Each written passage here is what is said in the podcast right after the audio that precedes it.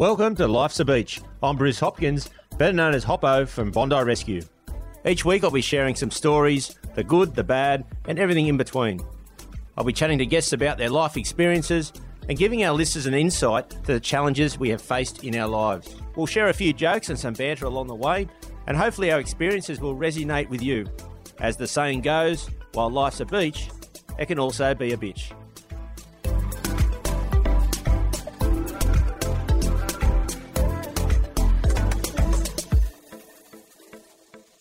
Hey everyone, this week on Life's a Beach, I thought I would do my story part two. I invited the better half, my beautiful wife Karen, into the beach shack to continue the story from where we left off. From the time we met, we both went through previous relationships were quite tough, and then into our relationship and how we worked together and supported each other to get a positive outcome. Now sit back and listen to my story, part two.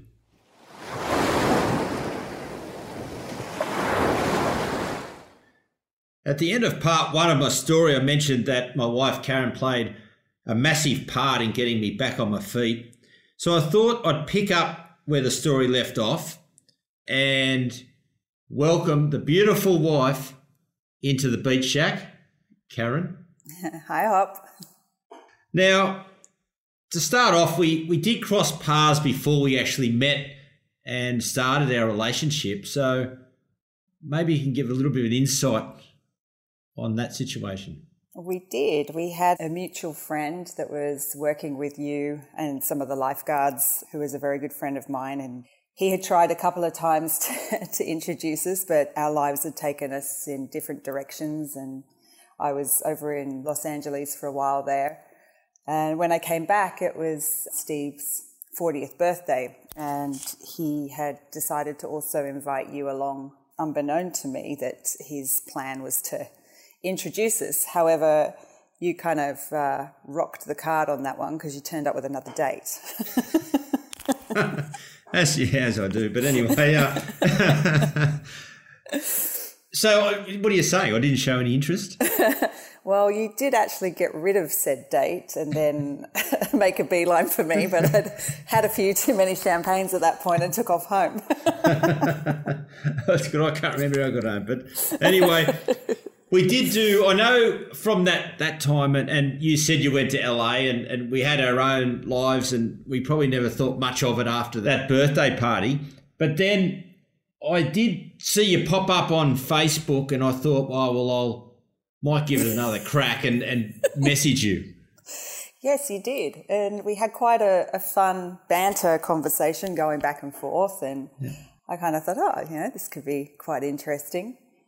And then I got a phone call from Steve, furious. The conversation. Which for people that don't know is my current manager at the time. Steve realised that the conversation wasn't private. It was up on the wall for everyone to read and was mortified.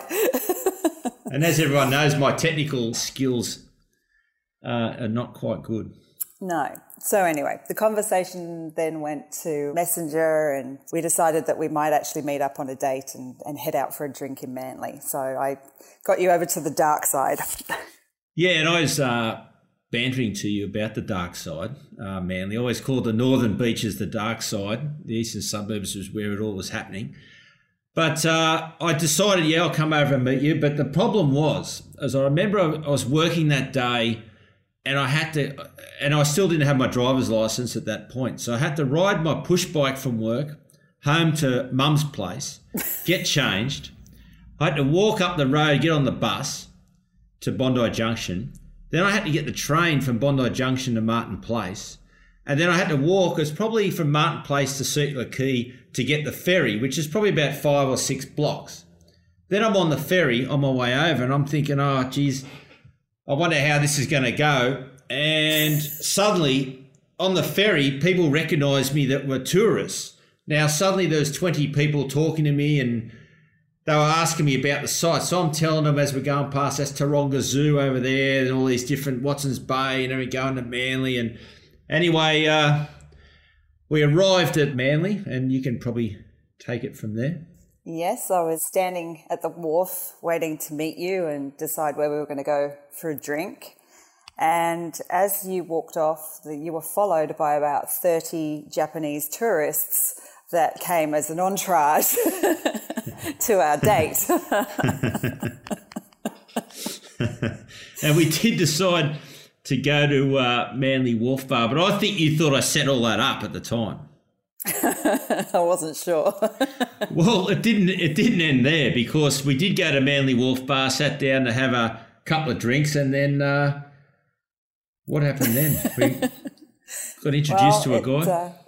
Yes, well, actually, I think before that, there was a busload of uni students that pulled up, and they got off the bus and inevitably came into the bar. And, of course, one thing after another, they soon recognised you from Bondi Rescue, and it began. All the photos and the selfies, and I just took myself off to the bar because it's not...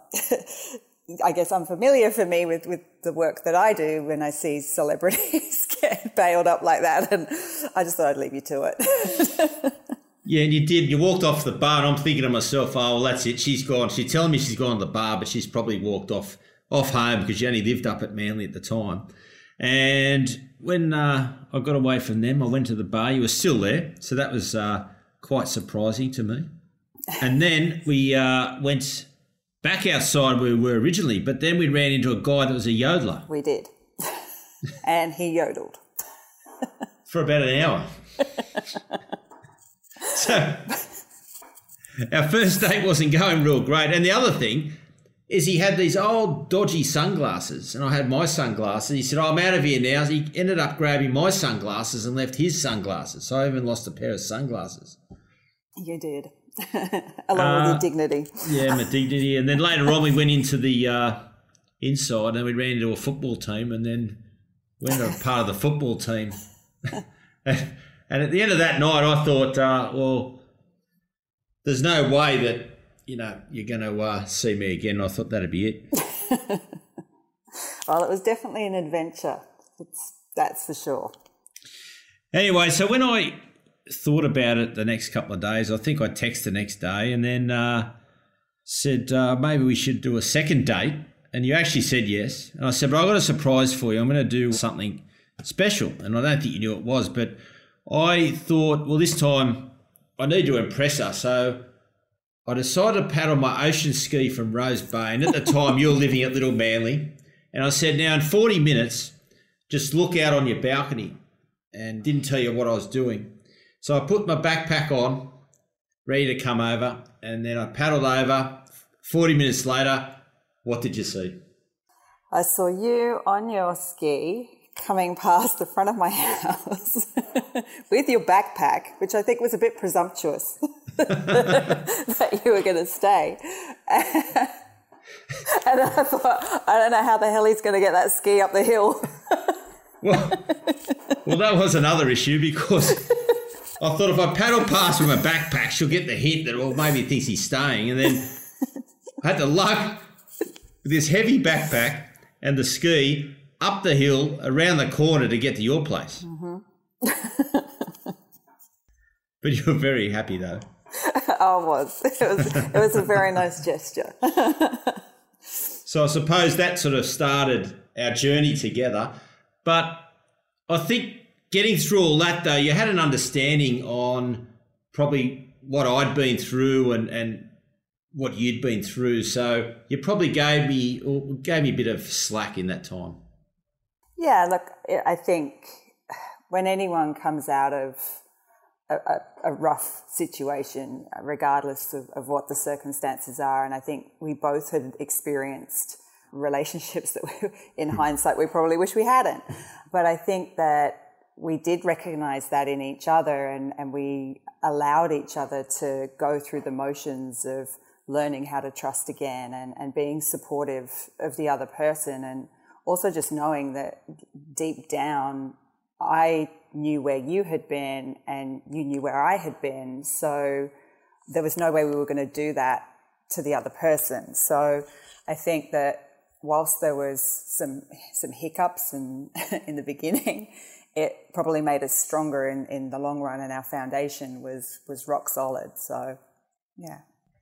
And the other thing too, I actually, after we were sort of together for probably 4 to 6 weeks, I herniated the disc in my back. And so you just thought I was this old croc that kept breaking down and had all these massive issues, which you probably weren't far from the truth. But that was another thing that really depressed me, because I was coming out of everything I was talking about in my story, the part one, and then this happened as well. I mean, you came along, which was great, helped me through. And I had this big race I planned on in Hong Kong, and there was a point where I thought, I'm not going to be able to do it. And you remember you would drive me back and forward to work, and I couldn't even get out of the car. I was lying in the back seat. My pain down my right leg from the nerve damage was absolutely horrific. It was. It was pretty brutal to see someone in so much pain yet be so determined to achieve a goal, because it was something that you had set your sights on from the beginning, and that's the motivation that you had to get back into training and get back on the ski. And you wouldn't contemplate the fact that you had a major issue, a major injury that was really going to prohibit you from, you know, probably racing to the best of your ability, number one, but could have done a lot more serious damage to yourself as well. So while I was happy to be the Uber driver, I was really genuinely concerned that you were, you know, not making the best choices for your body. I think I was in a mental state that if I don't do this, I was worried that I'd fall back off into that depressed state, because it would be another failure. And I'd had a lot of failures over the last previous 12 to 18 months. So I thought, if I really need to keep doing this, and I trained for another 8 weeks, I think, into that race, and I'll never forget the flight over to Hong Kong was horrific. This my back, if anyone's ever had disc issues with nerve pain going down their leg, I was just putting that many painkillers in, and it probably was stupid to do the race, but I just think for my own mental health, it was something that I had to do, and I probably even came to the conclusion that I'll just have to have an operation when I get back after it. I ended up going to the race, doing the race, and it did sort of make me have that turning point. I remember once I finished this, the feeling I got, even though I was in massive pain, was I've actually succeeded. I've got over that hurdle. And then from there, I knew that I was then coming back to you as well. So it was all starting to come good. Yeah, it did. Another part that I want to touch on, which was quite traumatic for us, plus it's traumatic for a lot of people out there with that go through miscarriages. Now, we were unfortunate, and we were getting back on our feet, and I got over my injury, and we ended up moving in together over the eastern suburbs at Wallara. It was our first place we moved to, and everything was looking on the up, and then we found that you had fallen pregnant, and, you know, we were quite excited about that. And then obviously things didn't go 100%. No, they didn't. And I think it's important to talk about not only the miscarriage factor, but when I fell pregnant, I was older. I was 40, 41, and, you know, I had spent the last couple of years, probably prior to meeting you, coming to the realization that I probably wasn't going to have children. And people would always ask, you know, why don't you have kids? And it was always a difficult question to answer, because I always wanted them. And I remember reading an article, and to summarize it, the journalist had written about this exact topic and had ended the article by saying that it wasn't a choice not to have kids, it was a circumstance. And that's very much how I felt. And then when I met you, and our relationship was in a really great place, and we were looking at a future together, we talked about the chance of maybe falling pregnant and decided to give it a go. And I knew what the risks were and that what the chances were was, 50-50. And we said, well, we'll just see. And we made that decision to go down the natural path opposed to IVF and going through that. So I was lucky in a way that we fell pregnant really quickly, and it was a big shock because it was very quick, and you have so much anticipation and hope and want and dreams, and every part of it was as you imagine it to be until we got to that first scan. And we knew it was pretty early on, but I guess nothing really prepared me for those words. And when you hear a nurse, struggling to say something and she can't identify a heartbeat, you know something's wrong. And they were beautiful people, and they really tried to give us some hope that maybe it was just too early for the first scan, and that we should wait a week and come back. It was the longest week of my life, and you go through all the emotions of what if. We tried to stay positive and hopeful, but inevitably at the second scan there had been no growth and there still was no heartbeat. So we were given the news that we'd sadly lost the baby. So it was pretty confronting, and it really knocked me around emotionally. It was probably impacted by the fact that when we saw another doctor that was meant to be performing the D&C procedure, when she looked at the scan, she took it upon herself to reread the scan and say that she didn't believe that we had lost the baby and that there was a sign of life, in her opinion. She overrode her senior doctor, who was actually in the clinic that day to educate people on how to read scans better. So that was a massive slap in the face, because we knew we'd lost the baby. And I think you'll remember, you sat there, I've never seen you so angry. I thought you were going to lean across the desk and absolutely strangle this woman. But she made the decision, and she made us feel like we were, in essence, asking for an abortion, which absolutely wasn't the case. And I will never forget that feeling. It was one of the worst times in my life, and we had to wait. We were sent away and told that we had to wait and have another scan, which of course showed the same thing as the first and second scan did.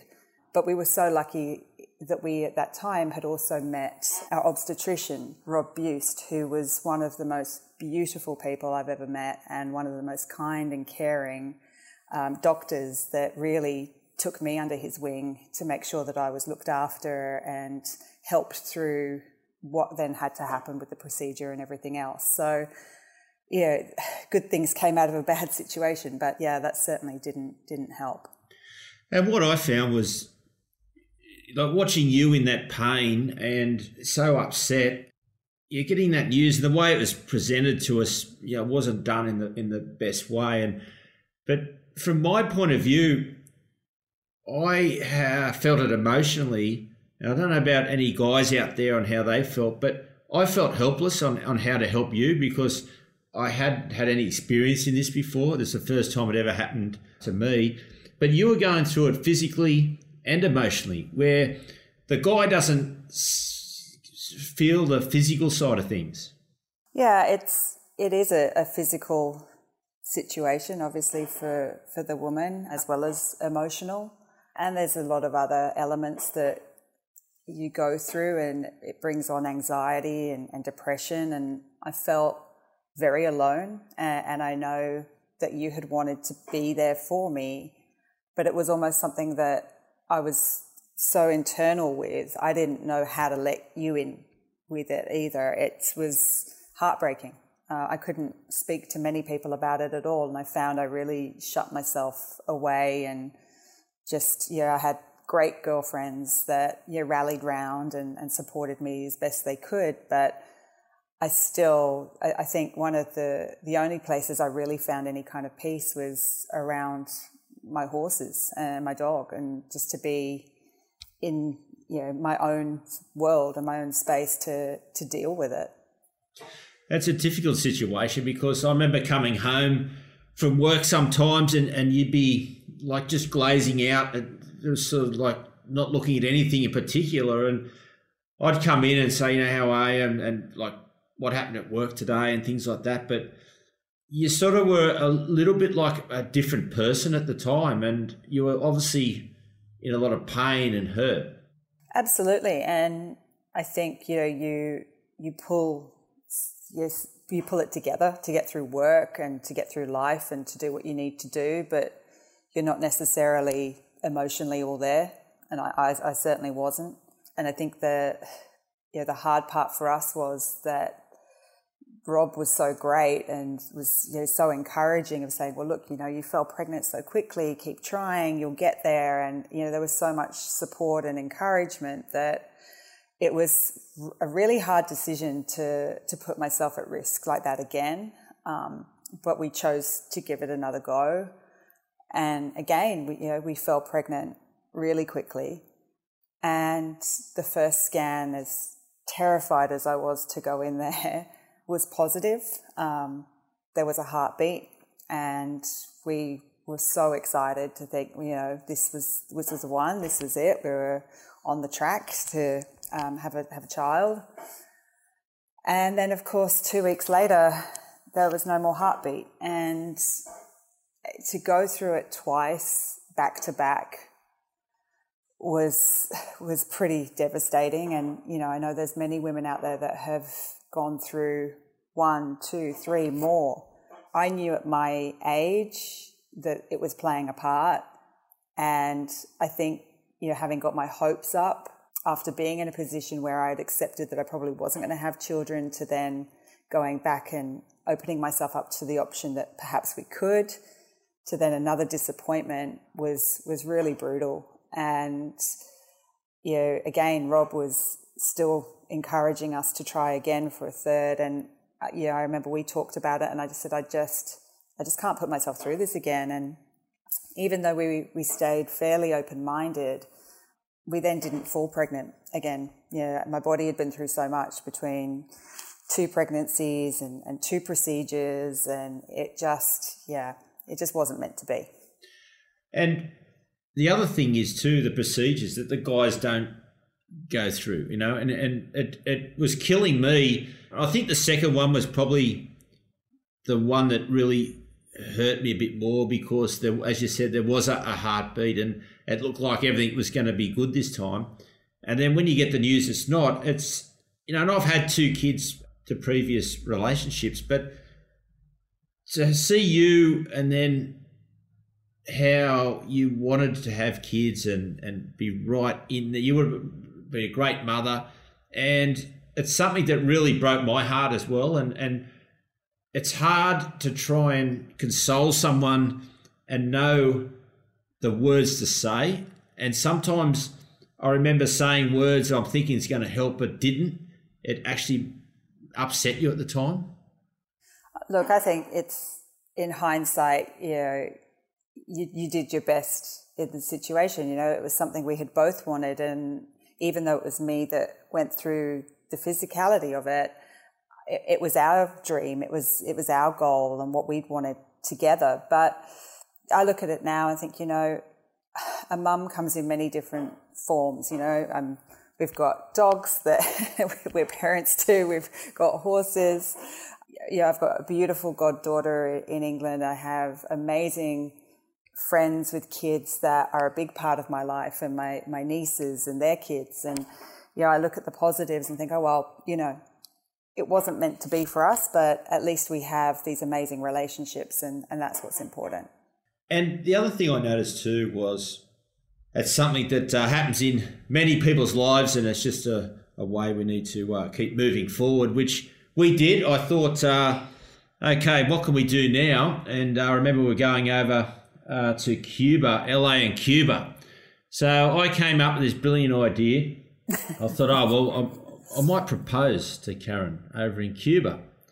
So I've gone off and got the ring, and I'm thinking, I hope I picked the right one. I've got pretty much no idea. Had a little bit of an idea what you liked.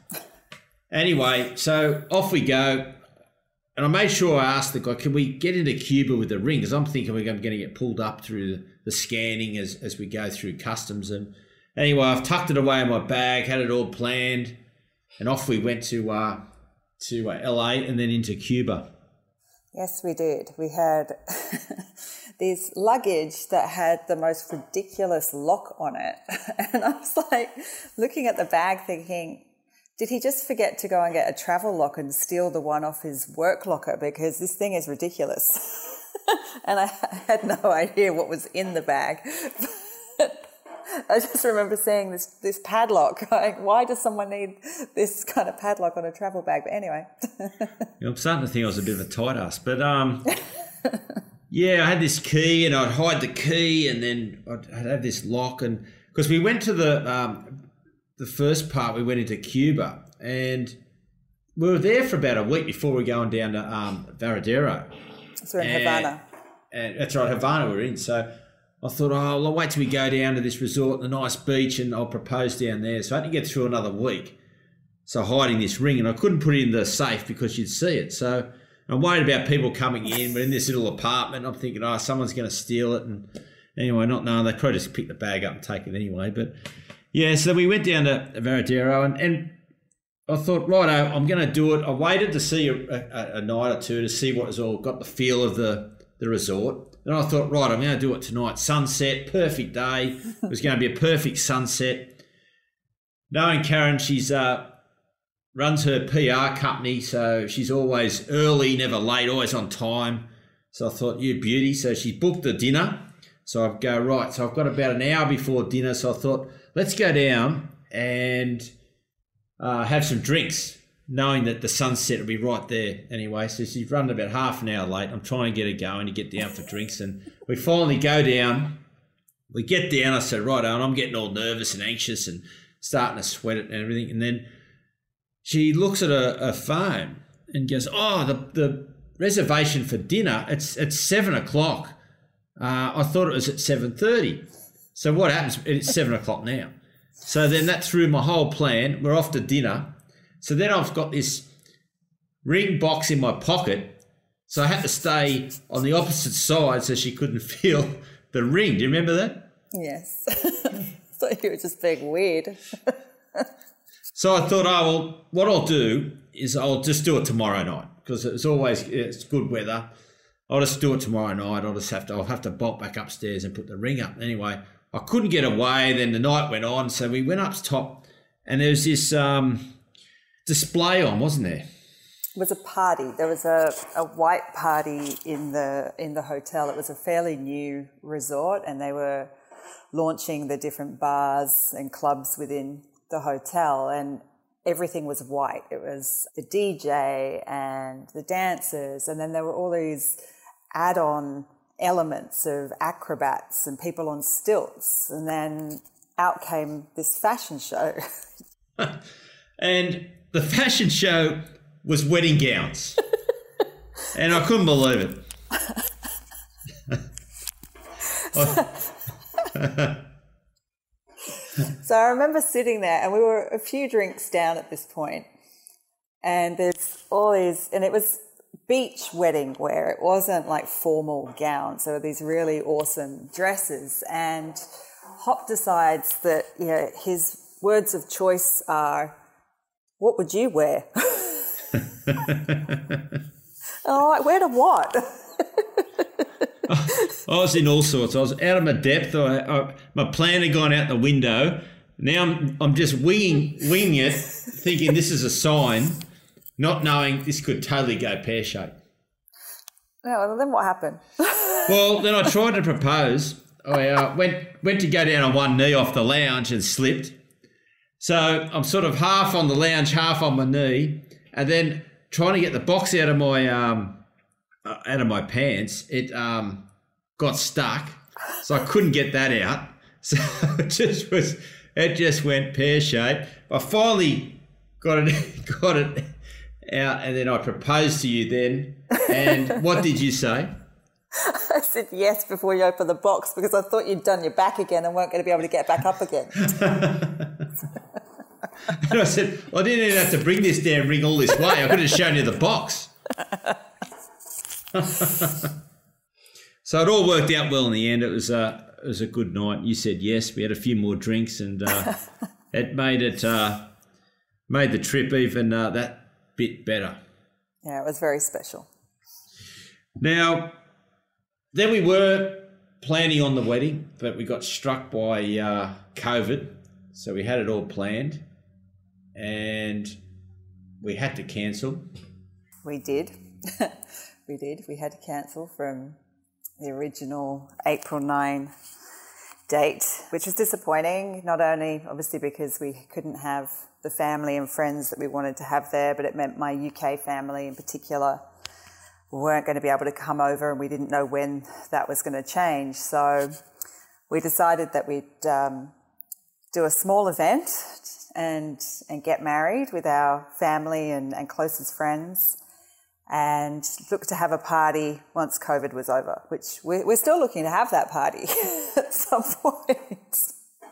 Yeah, nearly 2 years later. No, but it turned out a great day, and we ended up getting married. But I suppose we've come through so much together in that period, and it's probably coming up to about 6 years we've been together now, and coming up for 2 years of marriage. And I think those rough times, looking back, I think really helped us, and I think we understand each other so much more if all those things didn't happen. Absolutely. I think that the tough times make you stronger, and the miscarriages certainly brought us closer together. And yeah, we've had some amazing, fun, great times where we've travelled and we've gone all around the world, and we've had an absolute ball. And then, yeah, you have the harsh reality of life as well, and that's marriage. You find a way to make it through together, and I think we're stronger now than we've ever been. I don't think there's much that will come between us.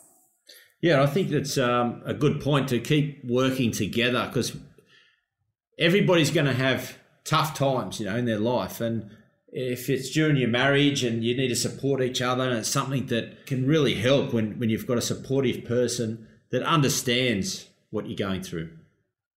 Absolutely. And going back to where we started, I think one of the things that always resonated well with us was we never got bogged down in the what had happened to us conversation. We never allowed ourselves to wallow in self-pity. It was, yep, that happened. Yep, it was shit.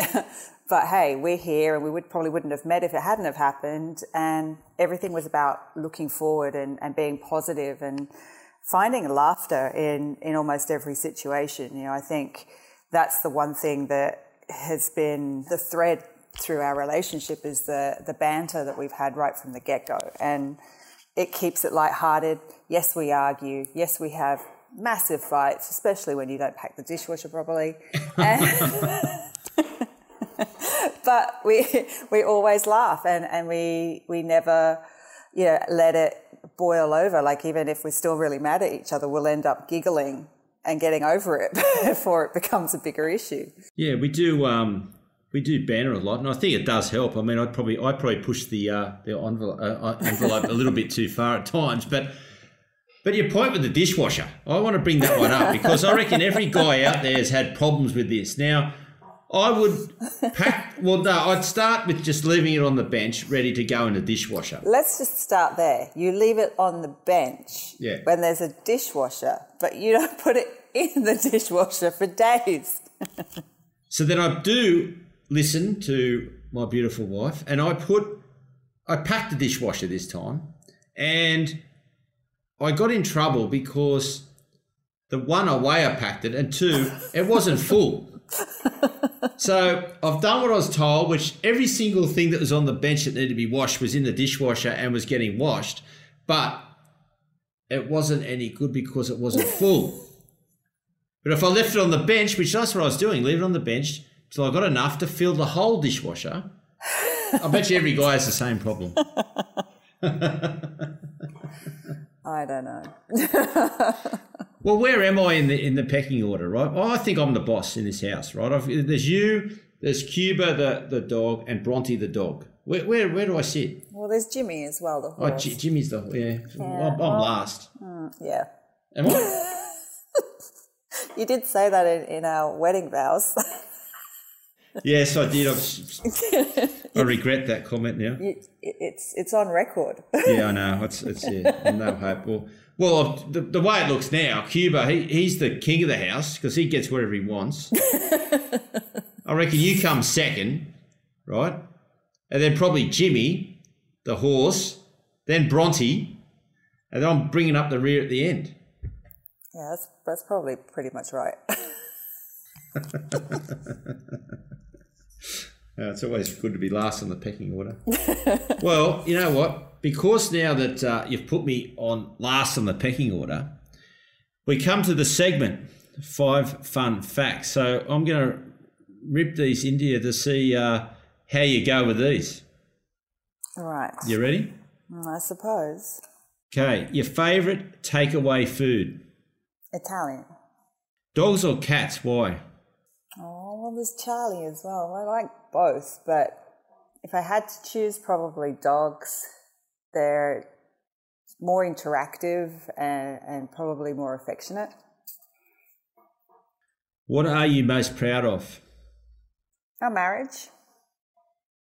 Oh, that's good. So I'll be around for a bit longer. Well, you know, I think 3 wives is enough for anyone, isn't it? God, help me. Last time you cried? Last week. I had to help a friend who sadly had to put their cat to sleep, and I had to help him through the process, and it brought up a lot of memories about Kobe. So, yeah. Now you can ask me anything. Who's the boss? Well, I'm the boss. I don't think so. Well, I'm controlling the microphone here, and I'm controlling the edit too. So we'll see what happens. What does this say? Yeah, I know. I'm looking at what you've got there, and you've got on your link. It's got "You're the boss."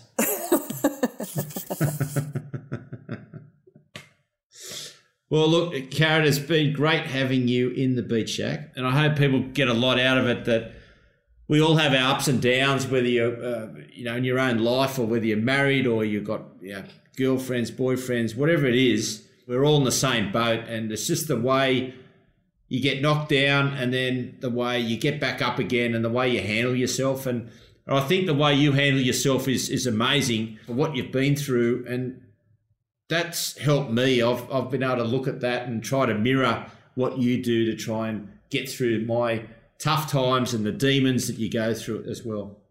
Oh, thank you for having me.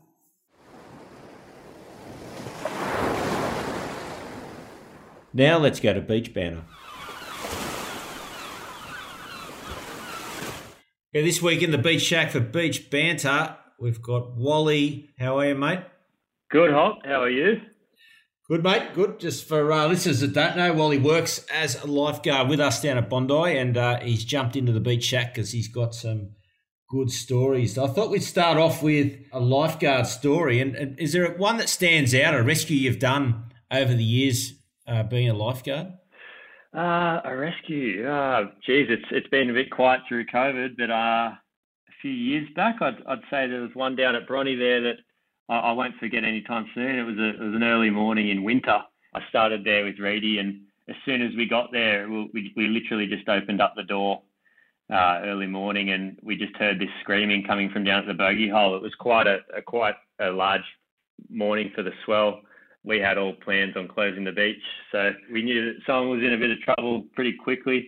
So we looked out the door, and there was this lady getting swept out of the bogey hole there at Bronte. I don't know if you know, well, to the listeners, I know you do, Hop, but there's a little bogey hole area. It's usually quite calm for people to swim in, but that morning the swell was so rough and just large that it literally just swept straight through the bogey hole and caught her off guard and swept her out into the main part of the beach there at Bronte.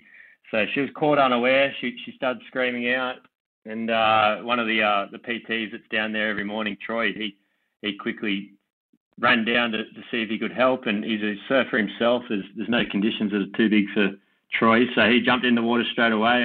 I grabbed the tube that was hanging on the back of the door there that we just opened, and we ran down, and Troy jumped in. We got out there, got the tube around her, and I looked back at the beach, and sure enough, Harry's, he always pops up. Harry's was doing a Pilates class up in the surf club there, and he had grabbed a board and it started to come out. So we got the lady onto the board and got her back to the beach, and it was all a happy ending. But, yeah, it could have been quite bad if it was another 5 minutes earlier or 10 minutes earlier, you know. So that was probably one that was, at the top of my memory for sure. So when you got her back to shore, did she say how quick something like that can happen? Because a lot of people always say, oh, why didn't they do this and that and stand close to the shore? But, you know, it happens so quick, doesn't it? Yeah, it happens. You're like, you don't even realise it's happened. It's especially like there at Bronte, it's not consistent, flow and stuff there. So I don't think she'd even seen a set come through and wash out through the bogey hole. She thought she was going to be fine, and it was too late once she was in the water and she was having a little swim, and then a set came through, and then all of a sudden, yeah, like you said, it all happens very quick, and she was out in the bad part really quick. So, yeah, I don't know how you can prepare yourself for that. Sometimes those things just happen, and, you just got to cross your fingers that someone's there to give you a hand, and, yeah, it's a lucky morning. We just rocked up. I know a lot of the locals at Bronte, as I've grown up down there, and also Bondi, they come down and do the same swim every day. And as you said, most of the time probably don't even look at the conditions. I remember once they were cleaning the pool. They used to leave the gates open years ago. A guy came in, lined up at the other end where the pump is, dived in, and then hit the concrete at the bottom because there was no water in the pool. Oh. He was just so used to doing it, didn't even look at the water that was in the pool. Yeah, I haven't heard of that one, but I can definitely see that happening down there. There's a lot of people caught in their routine down at Bronte, so I haven't heard of that one. That's a good one. Mate, did she? Was she thankful at the end? Did she realise the mistake? She think she'd make that same mistake again? No, she was very thankful. I think next time she goes down when the swell's up like that, I think she'll have a look at it for a little bit longer and see if there are any of those sets coming through and washing through the bogey hole. I mean, it only takes 5-10 minutes to just assess what's actually going on down there. I mean, it's we're all guilty of it, just running down and having a quick swim and heading off. But yeah, I think on those days you need to take a little bit more time to assess the conditions and make sure it's completely safe to go for a swim, even if you do it every day. Yeah. You know, I find that the experience of being in a situation like that does help people, because a lot of people, if you've never experienced it, you don't really know how you're going to react or traumatise from it. And I think that's a good lesson for everybody to learn. Yeah, for sure. I mean, yeah, the most important thing, it's so hard to do, is to try and remain calm and just focus on your breathing and just make sure that's staying normal as possible. But yeah, that's the hardest thing to keep under control, is just not panicking and relaxing. But yeah, you can only do your best, I'd say. Well, mate, it's great having you in the Beach Shack, mate. We'll have to we'll catch up soon and get you back in. Yeah, for sure, Hop. Cheers.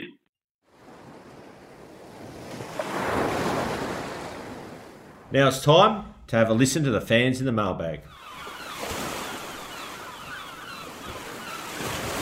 So this week's letter from the mailbag is from Trevor, and he's from Adelaide. He says, Hoppo, when will you be coming back to Adelaide and going out to Port Lincoln and doing another shark dive?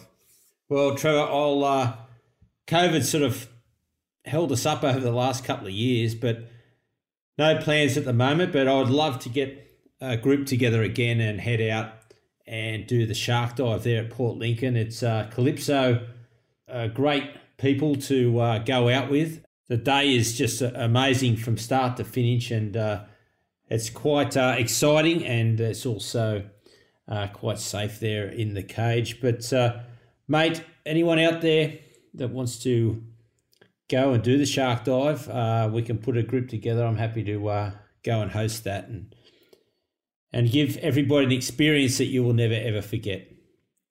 So thanks, Trevor, mate, for sending in that letter. Thanks, everyone, for listening. Remember to subscribe to Life's a Beach wherever you get your podcasts, and hit us up with questions, comments, or follow us on our social media channels, which you can find in our show notes. That's it for today, beach fans. Stay safe and swim between the flags.